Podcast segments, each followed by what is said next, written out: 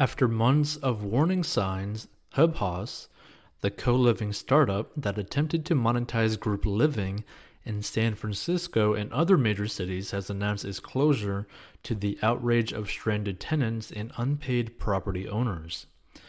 The Los Altos company's business plan involved leasing large, single family homes, dividing the properties into 10 rooms or more, and subletting the rooms to young professionals at market rate prices for each space.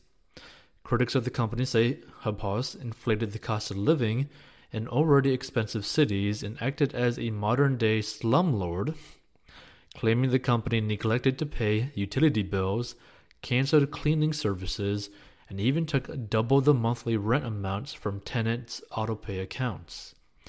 The company, founded in 2016 with $11 million in venture funding, was banking on the concept of shared living becoming the new normal. The startup site offers private rooms and beautiful furnished homes, adding, We also fully furnish your common space areas, no heavy lifting with us. Last week, tenants in San Francisco, LA, Washington, D.C., and other cities received letters informing them that HubHaus was in the process of liquidation and closure.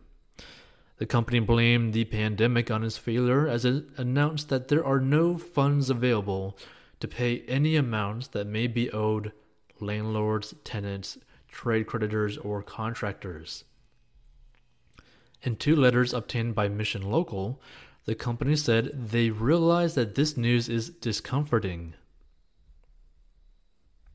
Some tenants allege HubHaus stopped paying utilities months ago, but power, water, and other services were not stopped as utility companies paused on cutting off service for non payment due to the pandemic.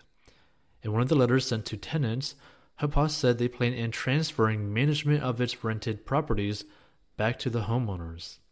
In July, it was reported that the company had already stopped making full and timely rent payments to homeowners, despite the homeowners claiming their tenants were all paying full rent. The news has left many tenants facing an uncertain future. Some have taken to social media to vent their frustrations, with worries that they may now face litigation after paying the rent because HubHaus allegedly didn't pay the owners. Others on social media compared HubHaus to actual, literal slumlords.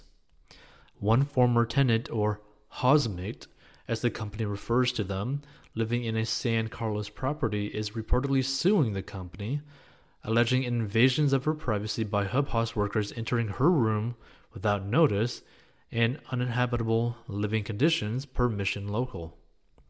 Another tenant who was paying $1,580 a month for a room in a Victorian style home in the Oakland Hills told the San Francisco Chronicle, It's been one of the most nightmarish experiences I've ever had. HubHaus is now run by Diablo Management Group. Yeah, that's a good sign. A company that helps troubled corporations with hands on management and advisory services with the sole mission to increase the value of its clients' assets. The group has not yet provided comment on the situation. Check out 40inbox.com to master your money, personal finance lessons and courses. Want to make money online? Learn the four steps to make money online in the description.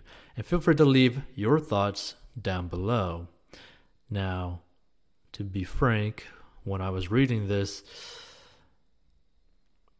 does it really sound like a good idea to rent a large house and then sublease and section off like sections of the house that you're renting, to me that doesn't really seem like a great business plan or that it would really work out too well, right? But hey, feel free to give your thoughts